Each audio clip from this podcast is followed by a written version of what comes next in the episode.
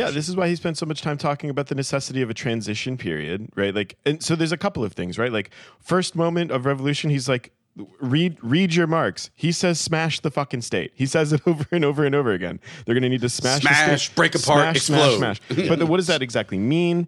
Well, he says, yeah, like you know, eliminate the you know the weird mystificatory hierarchy of the bureaucrat of the bureaucracy, the the you know the technocratic bureaucracy.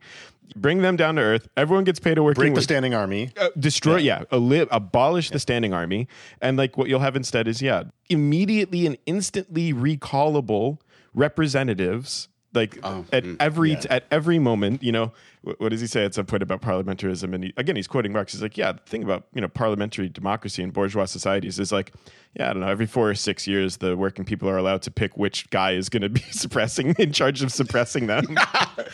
I love getting to choose my boss. Yeah, I love that, right? Um, and then there will be this long period of time, who, who knows how long, he says, I don't know how long, of the withering away of the state, which is co- coextensive with this development of a new habit, like the acquisition of a new sort of habitus of self governance on the part of working people.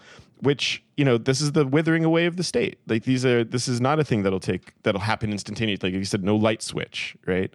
Uh, but those 1st couple of things do have to happen all at once, and it's abolish the standing army and replace these like I don't know lifelong bureaucrats with like direct representatives who are in- immediately recallable at any time. These are the lessons of the Paris Commune, according to Marx. Yeah, he said that he he says that Kautsky has not pondered at all, at all on Marx's words.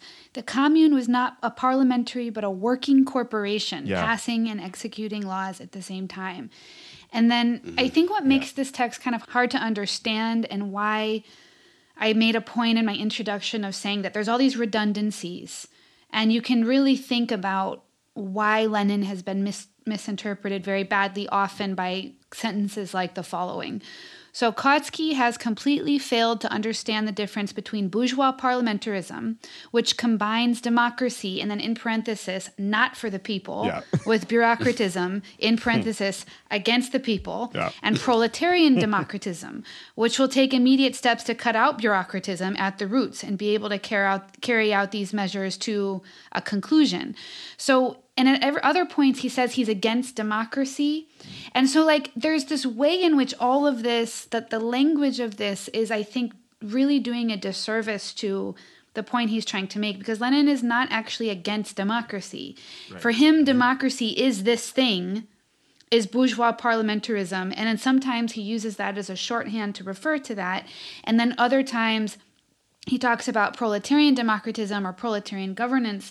And so he's trying to think about a transition in form and function. Yeah. But he uses words that, you know, we like to to talk about um to, to talk about that. So then naturally you you you kind of Get read this and yeah, you get confused. It, it is confusing. I, I kind of wanted to point out an example for people so that, like, I'm not like they don't think I'm full of shit about the go- the question is governance, not um, Yes. Not abolishing democracy. Well, maybe just on that, like developing that, we should like say a little bit more about, or try to say a little bit more about this idea of like not having parliament, a bourgeois parliament, but having this thing called a working body. And what this working body is, he says it's like, he describes it basically as it's a combination of executive and legislative power. Yes. No Right, separation. So it, so no separation. Yeah. And it sounded like at moments it meant that the representatives like have to actually go and do, Do the things, thing that I- they decide, yeah. do the things that they're that they're like supposed to be trying to legislate about. But I I was not hundred percent clear about what that looks like. I mean, if they're like leg- trying to legislate an infrastructure package, they have to go build the bridges or something. I'm not sure. Like, what, I think kind of yeah. I think it, like you know p- part of the problem with bourgeois democracy is that yeah, like again, like uh, yeah, I fucking hate our Senate, right? Like these people like sit around and like make choices, Yeah. and they don't do anything. They don't have to do. well, they're all on the verge of death. They're all on the too. There's verge of death. you know- They're 90 years old and they've made 200 million Will never dollars. retire. They're like, you will take this seat from my cold dead hands, and apparently they mean that literally. Oh, you know, oh well. Yeah, yeah, no, but I think Lenin's point is like the way that like our our money is like spent like our social spending like if these people had to go do the shit themselves they would not be wasting they would not be wasting resources time and energy the way that our huge bureaucratic state does. It would not look the mm-hmm. same way if they were accountable in like the literal sense of like they can be mm-hmm. called to task and recalled if we don't like what they fucking do and accountable in the sense of like having to actually own what it is that they're making choices about which under current conditions they just don't. they just do not. They get to do and say whatever mm-hmm. and then i don't know when someone like gets mad at them they like fuck off to an island and like molest children or whatever. Uh, uh it's, it's not exa- it's not exactly democracy in a meaningful sense i would say. Yeah, or they like finish their tenure in office and then they go play golf. Yeah, or then they go ride play on golf. planes with Jeffrey Epstein. You know. Yeah. Like Obama just No. like go like he goes around he's like in the south of France and then people are like, Oh, Obama's here on vacation. It's like, oh word. Nice that he gets a vacation. And then he just makes some oh, calls to fuck around with our next round of elections.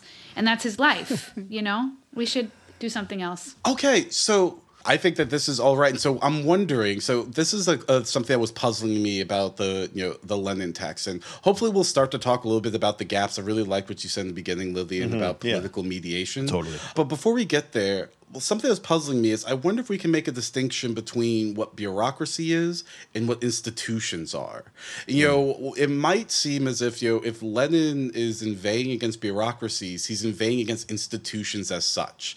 But it strikes me that maybe a defining feature of bureaucracies that where we have you know Obama, you know, fucking off to South France and still kind of dictating what or trying to influence at least what's happening with elections, or you have a Senate filled with you. know, you know, no shade against the elderly, but some of these people don't still don't even know how the I'm sorry. internet works. No, and some shade against the elderly. You should not be allowed to be 90 years old in the Senate. I'm an ageist. I don't care. This is insane. No, gerontocracy is going great, man. that was Gil talking.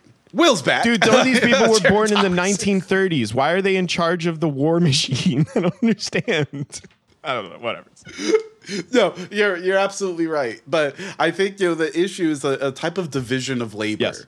where you know they can simply legislate laws, but you know, don't have to worry about how they are executed, how you know um, how they will practically affect the daily lives of people. And so I'm wondering if what's going with bureaucracy is you know bureaucracy seems great because you know no one has to be in charge of uh, of everything. You can always just pass the buck to other people. While it seems like what he's talking about with institutions is you know, mutual hmm. co accountability. Hmm. And I think it says something about our diminished moment that we really, I think most people really could not imagine a form of institutions where we are accountable to one another and cooperate with one another. So better to just you know live lives of you know like the movie Office Space, where you know we're just all little mini bosses to other bosses, and I don't have to worry about what's above my pay grade. And this is what we get with this yo political system. Yeah, everything's above your pay grade, but also it's not my job to know. And so it strikes me that that's what's going on here that bureaucracy separates us from um, effective powers, while institutions would maybe coordinate and organize our powers translucently, you know, non opaquely.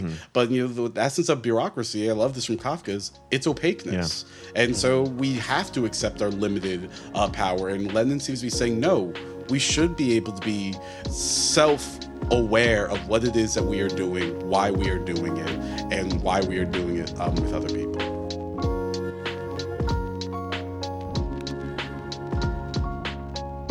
Hey there. Thanks so much for listening.